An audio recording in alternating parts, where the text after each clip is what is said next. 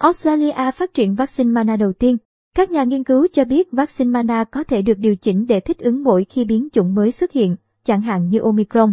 Theo Guardian, vaccine mới được phát triển ở Melbourne trong năm tháng bởi các nhà nghiên cứu của Đại học Monash, nhà sản xuất dược phẩm EDT Australia và Viện Doherty.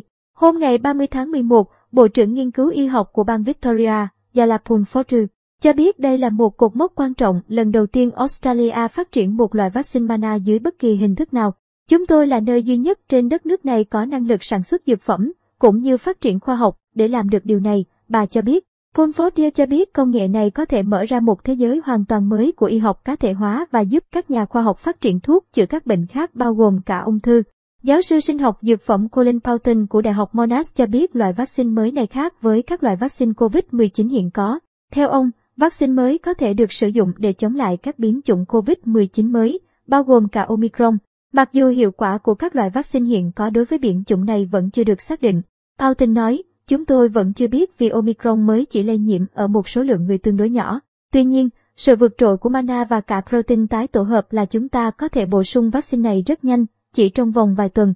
Để ứng phó với một biến chủng mới xuất hiện, ông cho biết. Pauton cho biết loại vaccine này được tạo ra để chống lại biến chủng beta, biến chủng được cho là đã biến mất, nhưng cũng bắt đầu xuất hiện ở phía nam châu Phi. Ông nói, đến nay, đó là biến chủng duy nhất mà vaccine dường như không thể phát huy tác dụng một cách tối đa. Việc lựa chọn beta làm biến chủng mẫu sẽ giúp tạo ra loại vaccine có thể thực sự thách thức các biến chủng nguy hiểm mới xuất hiện khác. Hiện nay, vaccine Mana đang được thử nghiệm lâm sàng và phê duyệt theo quy định.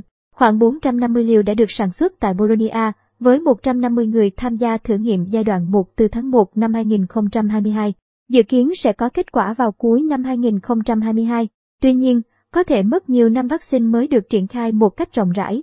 Điều này cũng chỉ xảy ra nếu loại vaccine mới vượt qua 3 giai đoạn thử nghiệm lâm sàng và được phê duyệt bởi Cục Quản lý Sản phẩm Điều trị. Trên thực tế, không phải tất cả các loại thuốc và phương pháp điều trị đều đi đến giai đoạn cuối của quá trình thử nghiệm lâm sàng.